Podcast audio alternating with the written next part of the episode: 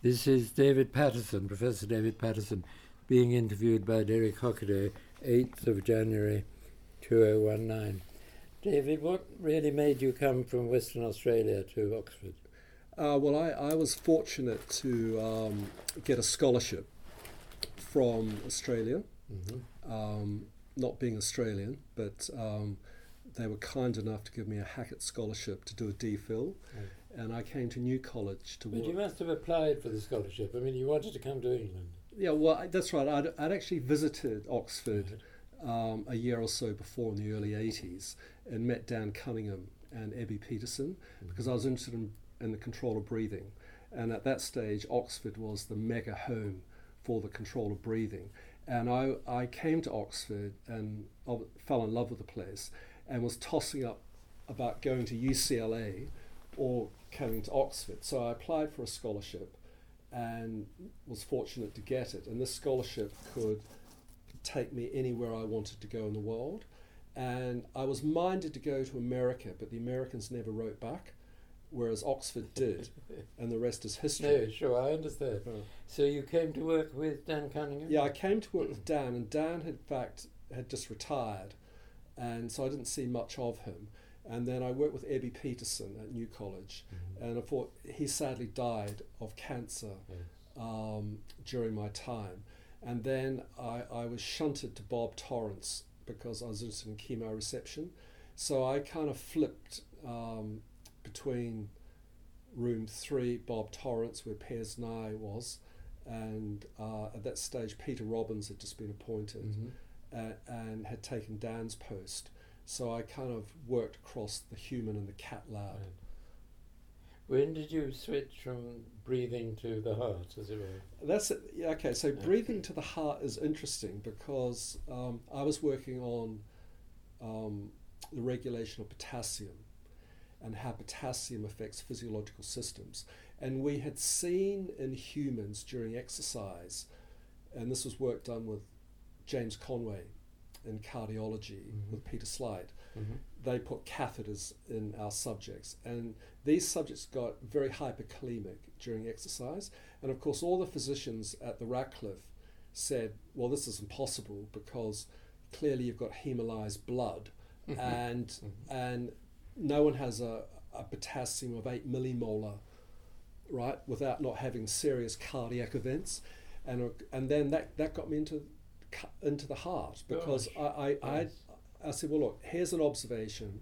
The hyperkalemic, why aren't they going into asystole? Why weren't they dropping dead? And so I worked, that got me into cardiac electrophysiology, and I postdoced uh, with Denis Noble and Hilary Brown, Mhm. learnt to patch clamp, Mhm. and worked in that area of the heart. So I, I, it was a sort of a tortuous route, uh, but that's how I got there after spending some time in America as a postdoc. Yes. Fundamentally, I want to ask you how things have changed during your, you know, contact with um, Oxford. How do you see teaching having changed? Because you would have come as a tutorial fellow. Yeah, yeah. So I was my first appointment was a Mm. tutorial fellow back in the early '90s, and uh, it was quite interesting. This is before divisionalisation had taken place. It was the old faculty board of physiological sciences and clinical medicine, and in those days, um, you know, the tutors, the tutorial fellows, you know, had a big influence in the system, you know, the, uh, in terms of what went on. You know, the most of the research took place in South Parks Road and on the old Radcliffe Infirmary, with a, with some taking place at John Radcliffe. But this is long before the old road campus was even built, Yes. and the Weatherall Institute was just being conceived um, and, and being built at that time. So the teaching has changed um, a lot.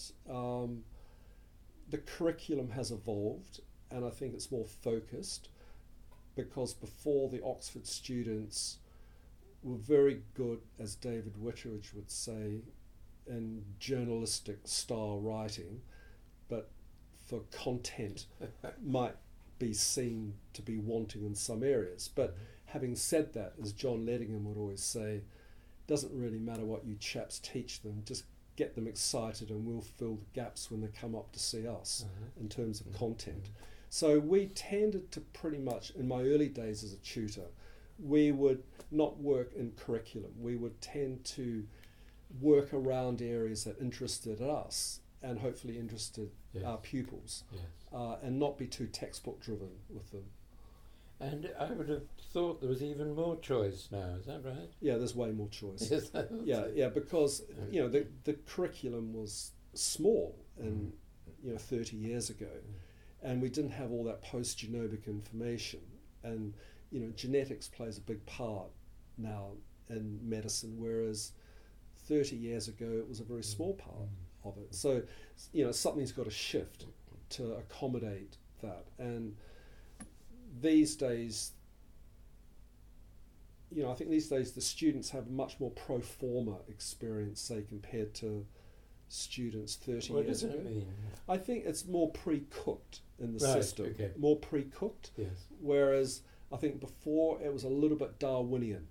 Ah, Uh, yes. you, you know, like Oxford is a funny place, as you know, because you've been a student here. That you know, you'll either make it or you don't make it. Uh, and I think that, that's how it used to be. I think Yes. now, you know, it's it's more integrated. It's you know, you've got to be pretty bad not to get through the system Mhm. here. Whereas I think many, many decades ago, you know, you were kind of left to your own devices a bit, Mhm. and that suited some people very well, and other people, and some of your contemporaries might have been like that, struggled Mhm. in that environment. Now, I don't know what happened when you came, but in the old days, uh, pharmacology and pathology and back were separate by themselves. Yeah. But now pathology has come into the mainstream. Is that right? Yeah, yeah. Pathology is very, you know, the Dunn School's always been a bit of a powerhouse Yes. sitting there in South Parks Road. And they make up a certain amount of the medical curriculum, not you know, not a huge amount. Physiological sciences, physiology makes up the most. More, Right. more than 55% of the preclinical teaching is done through physiology. Uh, but And physiology is DPAG. as DPAG, Yes. yeah. So that's an amalgamation of the old university laboratory of physiology with the Department of Human Anatomy. Yeah. And genetics. And inserted. genetics obviously came along Yes. when Kay Davies was appointed the Dr. Lee's professor. hmm Yeah. And um, administration, you mentioned about the divisions. How has that changed and has it affected things? Well, I think it's definitely affected how the university runs. And I think in earlier on it was a slightly devolved system with the general board and heads of department would have to make the case for various events to do with their department. Divisionalization has provided more coordination in the university in like-minded subjects. So in medical sciences, it has facilitated the preclinical and clinical campuses, Mhm. uh, and many aspects of that have been very good. Mhm. Um, you know, other aspects you could debate about. The issue being just the word itself, division. You know, Mhm. imposes a certain description, and you know, often we don't want to see that as an impediment to do other things across other divisions. Yes. Mainly, mainly for interdisciplinarity. I think that's very Mm. important, especially with the physical sciences. Yeah, physics and chemistry will Yeah. be different with the yes. Yeah, because I think if you look at how Oxford has developed as a university, as a science university, it really only took off for modern science in the 1800s Yeah. in, in, in, in the old Parks Road, South Parks Road area. And the preclinical schools uh, departments were embedded in amongst the physical sciences. You know, most unusual. You wouldn't build a medical school like that these days. You know, having physiology, pharmacology, pathology next to chemistry, physics, mathematics. Um, so that is historical, but that's also given great strength to basic science Mhm. in preclinical arena. And then, of course, when the Radcliffe Infirmary moved to the John Radcliffe and then the Old Road campus, then there was a new swing in science that has taken place. Certainly, we were gossiping way back. There was a little interaction between the clinicians and the pre-clinicians. Do you feel there's much more now? Yes and no. I think in the older days there was probably much more because, you know, the the, the physicians and the surgeons were placed at the Radcliffe Infirmary, and see many of them, especially on the academic side, they all had college appointments. So just geographically, they would go to their college for lunch, um, and you know, one was in much closer geographical proximity to the old university. Mm-hmm. Then in the 70s, when the John Radcliffe Hospital was built, um, most of that activity went up the hill. The old Radcliffe Infirmary just kept some of the subspecializations, um, and then eventually that has evolved. So, in answer to your question, um, it's different, I think. Um, people are more mobile now, just electronically with communication, so that has helped. And, and there's still a lot of movement, you know, across the different aspects of the city with with science, but it probably is not as close as it used to be, um, in my opinion, just given the geography. And you know, you get medical societies bring the two groups together, Mhm. you know, which you and I are both members Right. of. So that's always been a vehicle to facilitate that interaction. I imagine now that you and clinicians might easily put in a joint fund application Yeah. because that wouldn't have happened in the old days No. very much. No, not and and also, you know that that's been facilitated by new funding models at the university, which have been very good. Right. Um, and you know because of subspecialization, you know if you take cardiovascular or if you take neurology or rheumatology, then you know you can bring in many aspects of science to underpin new medical discoveries here. Like it's Mhm. just not attacking it from a clinical point of view. It's attacking it from a basic science point of view. And so, if uh, you know, often if you're getting chemists, biochemists, physiologists, Mhm. all involved, geneticists, engineers, you know, you I think there's much more interdisciplinarity now than there ever used to be. T- tell me how the whole business of funding has changed because in the old days you never paid for your bench or your flooring yeah, yeah. and now you have to pay for the lot. I know. Well, I think as was a former vice chancellor once said that came to this university, one thing Oxford's very good at is losing money in everything it does, which is probably true. Uh, Um, yeah, we never costed anything properly, and these days, you know, there is a cost model. Um, it's still not costed properly. You know, we still lose money on virtually everything we do, apart from industrial research, Mhm. and that's fine. But basic research, the research councils, and the charities, you know, the dual support system is very fragile. mhm. Um, and for every pound you get, many people don't see this, but as a head of department, I see this. You know, it costs money to run money. Yeah. So, you know, you, you can have the direct cost to do your experiment, but you've still got to pay for the heating, the lighting, and the infrastructure for that work to take place. Mhm. And there's a cost with that. So there is real pressure. This is not unique to Oxford. This is true of British science. Um, And just currently, how much do you get from Europe? uh, well, we get quite a lot of money from Europe. Uh, in fact, we, we take more out of Europe than we put in. Direct costs fantastic. Indirect costs not so good because we lose money on the EU grants because they're not indirectly costed correctly. Right. So, again, as a head of department, I hate them because they cost me money uh, to run. Mhm. Uh, but if you get one, if you get one as a scientist, you like it, Yeah. obviously. Yeah. But they're a bit like NIH grants. they're, they're, they're lost losers. Really? Yeah. No, no Yeah, not many people realise that. No, no, indeed. Yeah. And um, then how have things sort of changed in the um, in the subjects that are being taught? Do you see much change in that, or the type of subject, I suppose? Yeah. The sort of information. No, no. Well, anatomy is moderately static because Yes. anatomy is what it is. You lo- you're learning a new language, and that language probably hasn't changed for centuries. Well, tissues of the body. You know, the Le Gros Clark's book was a revelation.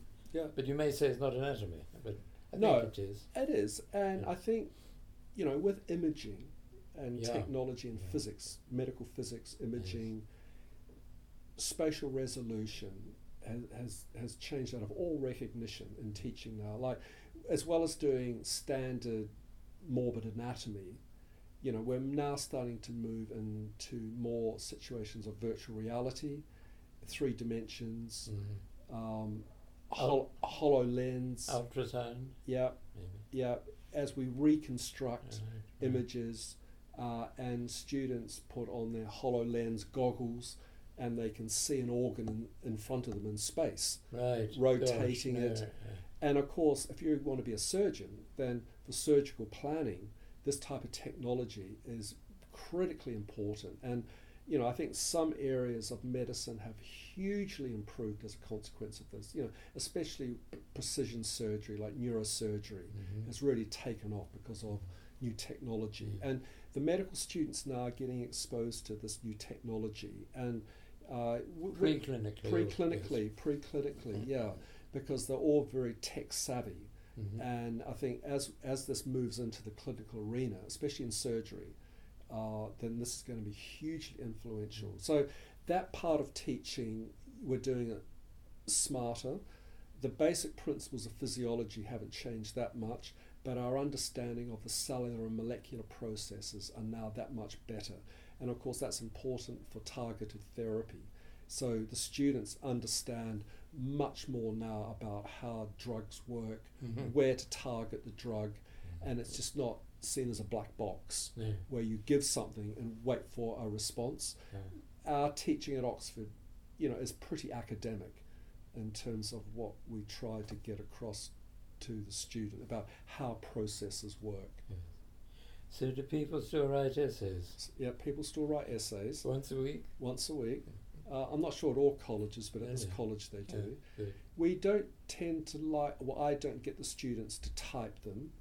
I like them to handwrite them Ah, because at the end of the day, that's what they're going to have to do in the exam No, schools. okay. Why shouldn't they type that? Exactly. Anyway, yes. And also, they're not used to writing anymore No. because they get fatigued. They're, they're, they're busy used to tapping Yes. on their Yeah, phones sure. and their computers. And I think there is a certain rhythm of thinking that handwriting Mhm. brings out. Yeah. Uh, that is, your brain is moving at the right Mm, pace mm. for transfer of information. So traditionally, we still give the students the essay to write, to bring back, to discuss. Mhm. Um, and it's just not one essay, you know, we're preparing them over many, many terms to sit these exams. And so, you know, we like to think we're not running content, we're running process in terms of trying to teach them how to think. Because what I'm really interested in is not their prelims for BM, you know, Mm. um, it's the final honours score Yeah. when the real work starts. They, we're, we're preparing them over several years Mhm. to really become young scholars, and they've got to learn a new language because they don't do this language at school called medicine.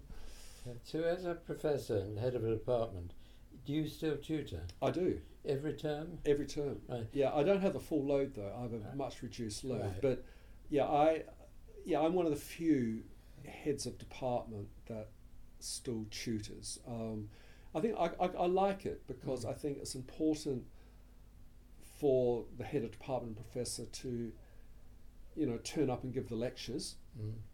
um, and teach the undergraduates as Mm. well as doing research. How many at a time would you have? Uh, in my first years, I do them in threes. Mm-hmm. Uh, for finals, pairs. Yes. Yeah. And say they'd come, and one of them would read his essay or a found No, we don't. I, we don't. That's a waste of time. yeah, I. I, I never No, no, really. I've never taken to No, that model. right. Uh, my my line is, yeah, their essays will get inked, inked up, Mm-hmm. um, and we'll discuss them. Uh, it's not a recapitulation of the lecture.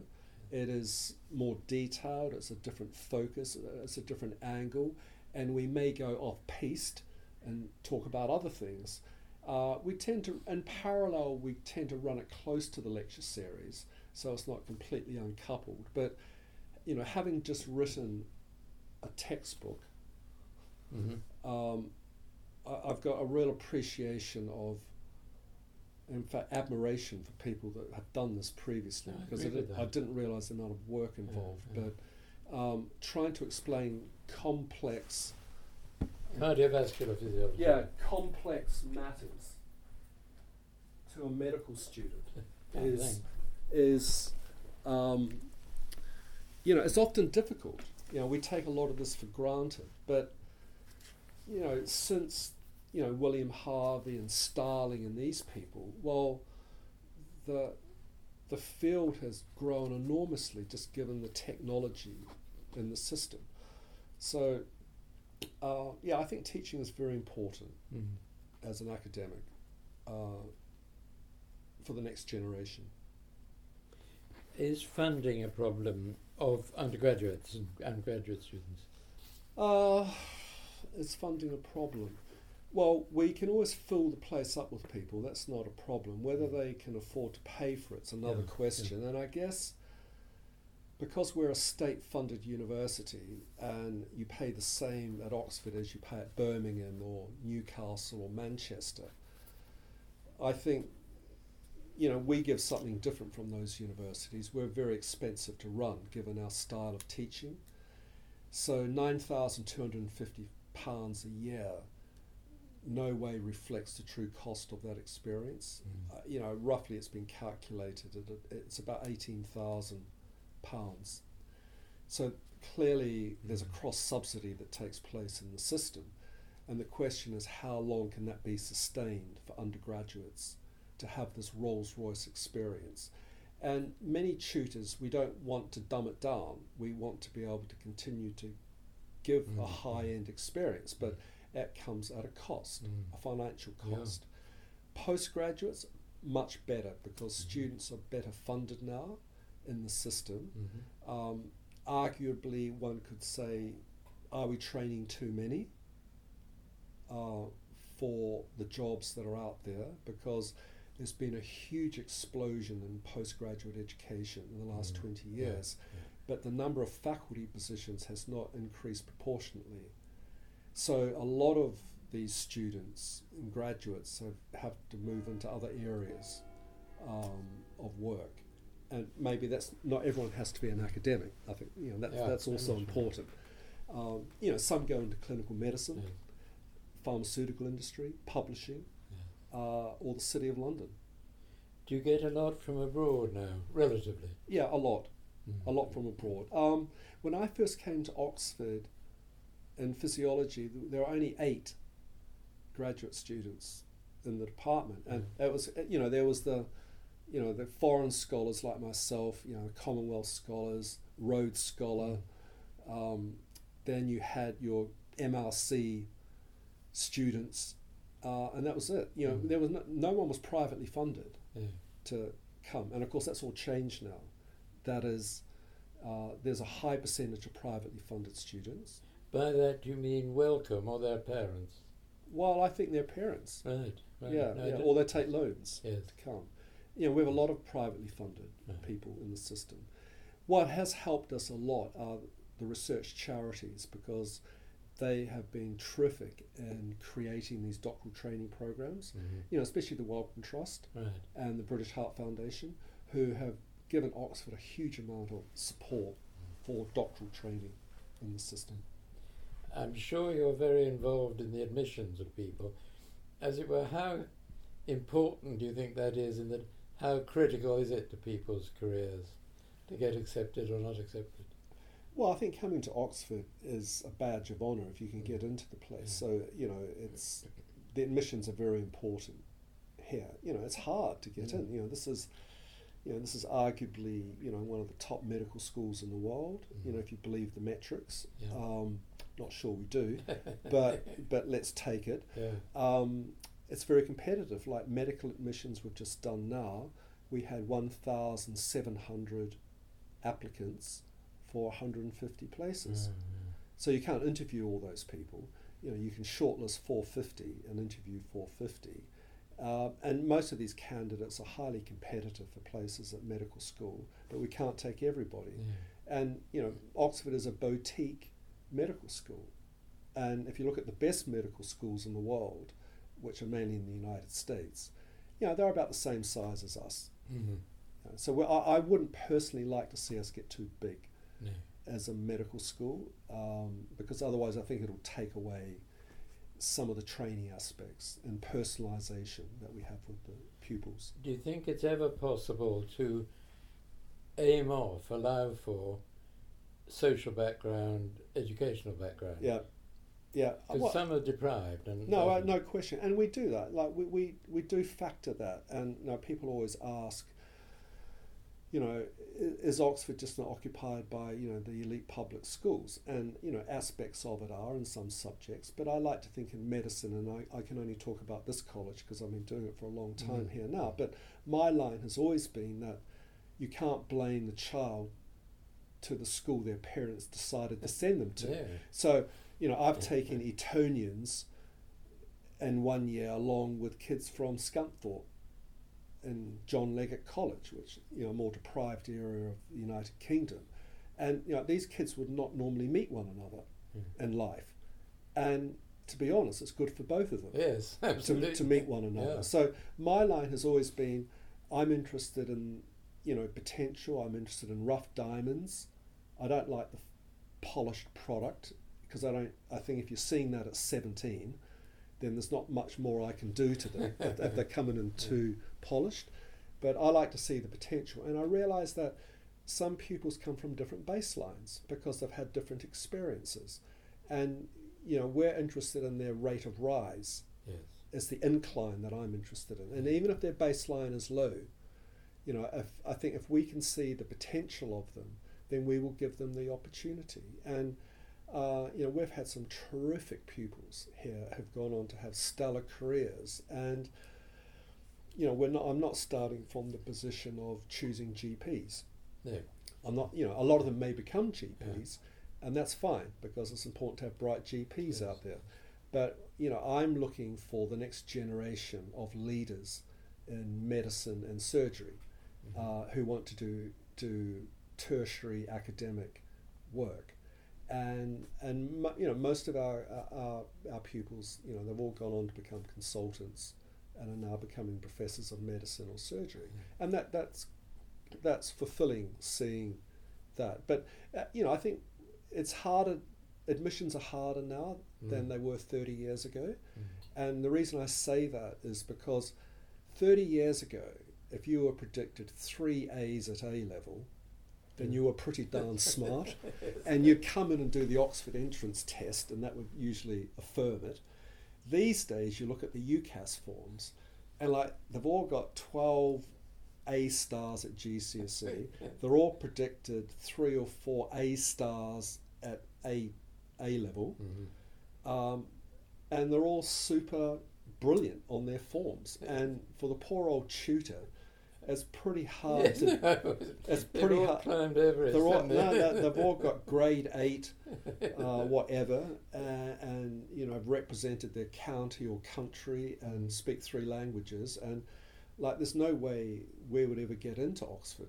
Uh, Has anybody ever looked at the outcome of people turned down by Oxford? no, No, sure. No, yeah, right. yeah, no. Well, that's probably that's probably something like we make mistakes, of course Oh, we good, do. no, good. And I always like to say to the students when they come, look, I'm sure you're well suited for medicine, you know, and you know we'll do our best to get the best lot. If you don't make it this time around, then you know you'll get into a good Yes, medical school, yes. and you may be able to come back to Oxford as a clinical student Mm, uh, or do a house job mm. here. Are you involved at all in the decision between where they, as to where they do their clinical? No, well, so we've changed our policy now at Oxford two years ago Mhm. because before, after the first BM, when they applied to do their second BM, they'd have to apply again to the clinical school. And that they would, you know, most of them would get in, but not all of them. And we would transfer students to London and then we would backfill them with predominantly students from Cambridge. Mhm. Two years ago, the policy was changed that it's seamless entry. So as long as you pass your prelims, Mhm. then you're guaranteed a place Right. at the John Radcliffe. Right. Now, now we we don't handcuff the students to the. John mm-hmm. Radcliffe. We would say to them at the end of finals, final honours school in their third year, if you wanted to go to another clinical school, then you can. And of course, London schools like our students. Um, despite what they say about our, despite what they say about our lack of anatomy, they still like Yeah, our students. And you know, I've always argued that was a, quite a good system because it gave the student an opportunity to have a break from Oxford if they wanted it, and also for the students that were ranked down the list. You know, like the students that were ranked 145 to 155 on Mhm. exam performance. You know, if they're dragging themselves at that end of the class. Now, those these students are all pretty bright. Yeah. Um, but those students typically we would send to London, and they would actually then appear in the top part of the class list at UCL or Imperial College. Right. And I, I've always said to the students, look, it's a bit like running the final of the 100 metres at the Olympic Games. Someone's got to get last, right? Yeah. Someone's got to get Yeah. last. Yeah. But that doesn't mean you're slow, Yeah. right? that doesn't mean you're slow. You're still fast, Yeah. but you got last. And I think that's a little bit like medicine at Oxford. Mm. Student number 155, Yeah. who is seen at the bottom of the class, is still pretty darn good Yes. at Oxford. Now you've done a lot, as it were, outside Oxford, either editing journal physiology or writing books and so on. How do you fit that in?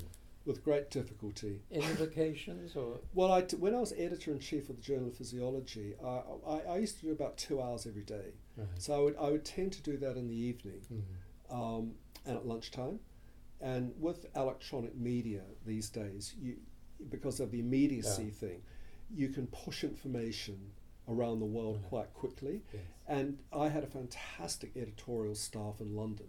Mm-hmm. So, you know, I was just really triaging and making, you know, strategic decisions. Right. Uh, you know, it was a fantastic job Yeah. being editor in chief Yeah. of JP because I saw a lot of science, travelled the world, and met a lot of very interesting Yes. people. Right. Um, so I, I, you know, I enjoyed that part, academic publishing. I enjoyed that part of the job.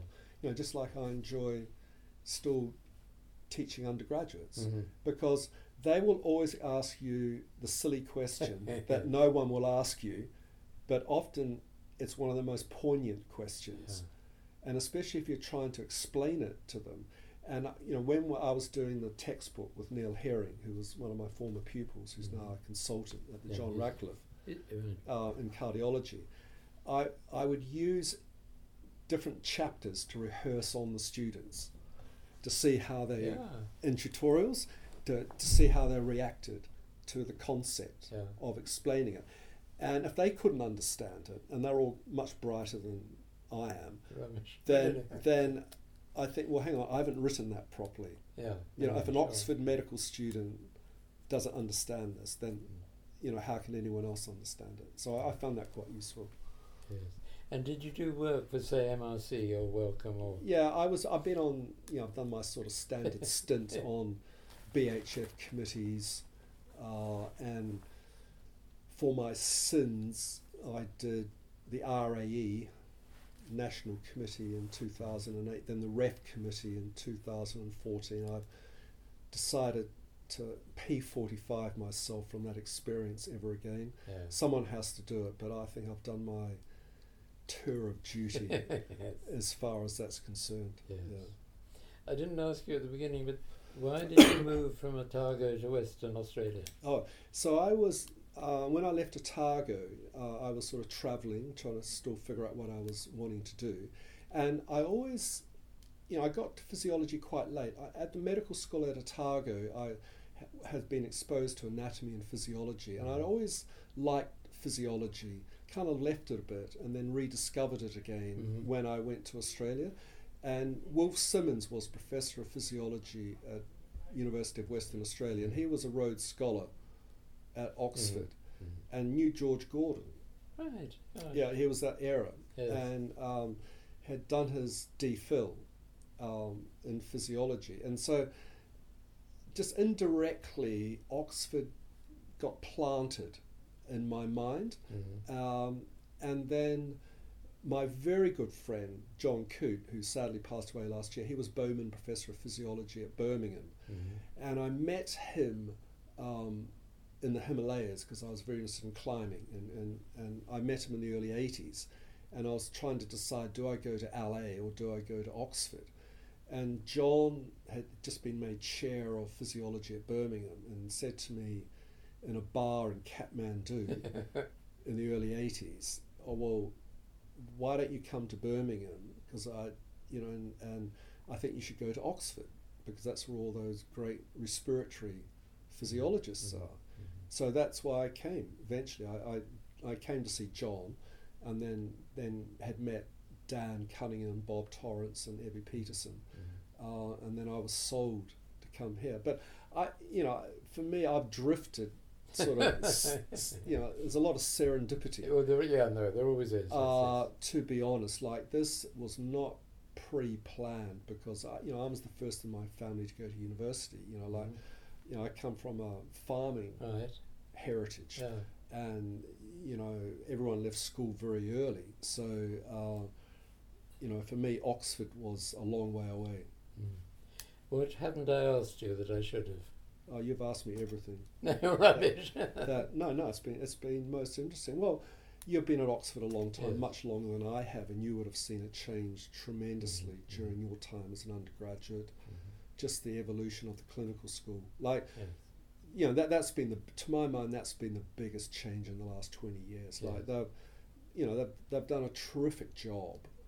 Um, you know the last two Regius professors Yeah. know, like uh, Absolutely. you know, it's been phenomenal Yes. what David Weatherall and John Bell have done, and, and building, you know, modern medicine, you know, medical sciences.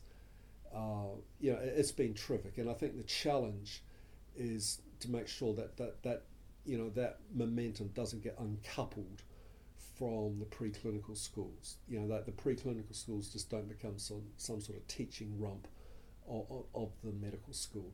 That you know Yes, no, indeed. that that, indeed. that that it's important that you know the preclinical departments are not translationally motivated No. departments. right. You know their their USP is different. You know their USP is to educate. You know which I would claim the clinical school is too, mm. but you know they're involved in basic fundamental discovery science. You know which may have translation. No, absolutely. and it's Mm. important to have some of your portfolio there Mm. right? Mhm. as well as being mission driven because you know a lot of the you know the, the new exciting science on the Old Road Campus you know is very mission driven to you know solve and crack certain diseases and that's terrific you know we need to do that but at the same time you need to discover new principles to base translation on. And if you look at all the big Nobel prizes, okay, you know, that have really influenced medical science, you know, these have come from these basic science departments. If you look at their history, Mhm. fluorescent proteins. Right. yes. patch clamping, yes. right? Yeah. um, and you can you, you can trace back uh, the technology. I think you'll see the same thing with optogenetics. I think you'll see the same thing with CRISPR, with gene editing. Mm. right? These have come from basic science yes. departments as the tools have been made, like imaging, for Yeah. example. Okay, Mhm. so in clinical medicine, you know, we use we're end users of those tools to help solve problems. Mhm.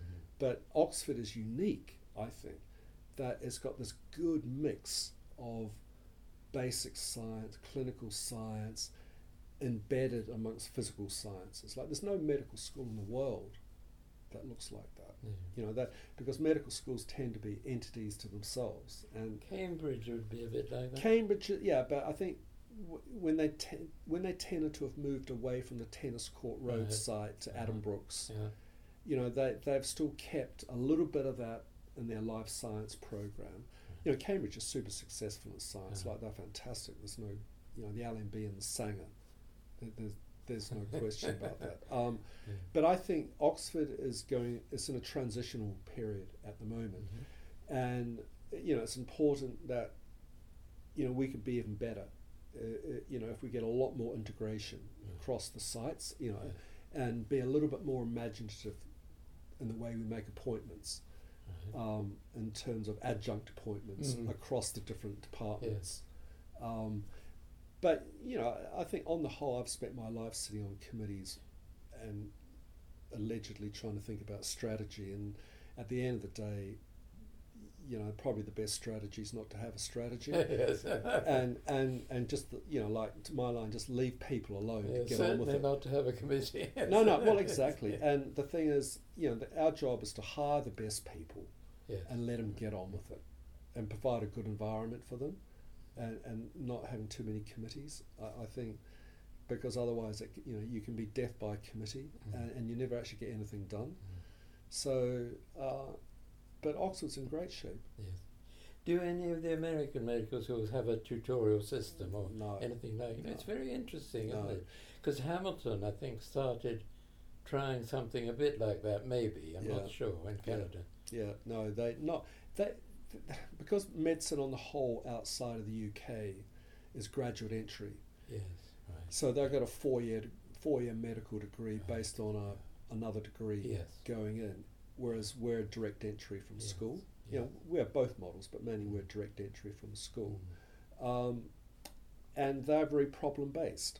But I would argue that you know we're problem based too, um, and uh, you know we invented problem based learning. You know, we call it a tutorial. Yes. You know, so you know we do the traditional lecture based stuff, Mhm. which you would have had as a medical student. Mhm. But then you come to your tutor, and that's where you get your PBL, Mhm. right? Now, Mhm. the tutors know a little bit about something, but on the whole, we don't know much about anything. And, you know, there's a little bit of the blind leading the blind, but that's what PBL is to an extent. It's about facilitation. So it's taking them down areas that they may not normally have gone. But I think the nice thing about Oxford and Cambridge too is that our foundations are very strong scientifically Mhm. to base the tutorials on. I think it would be different if you didn't if you just had the tutorials and nothing else. Mhm. I think that would be a completely Darwinian No, sure, experience. sure. But I think the combination of the college and the lectures and the labs is still pretty good Yes. for Yeah. training students. And you know, we get criticized for it as being old fashioned. But having said that, you know, the proof is in the product. Yeah. You know, our Yeah. kids, you know, if you look at national examinations, membership examinations for physicians Yeah. or surgeons, we're not doing too bad No, sure. uh, here. And I think having that direct involvement with the college and the tutor, you know, I I still think is very important because it depends when you ask the question. You know, if you ask the question to a fifth or sixth year medical student about the importance of it, Mhm. or you ask them 15 years later Mhm. or 20 years later, you get a different answer no, indeed. when they look back Yes. about the experience. Okay, so I think it depends when you ask the question, um, because we do it all the time. You know, as we get older, when we see our pupils, you know, climbing the, Yes. climbing, you know, the medical ladder. Anything else you'd like to say? Well, thank you very much. Super interview. Really yeah, nice. no, no, my my pleasure.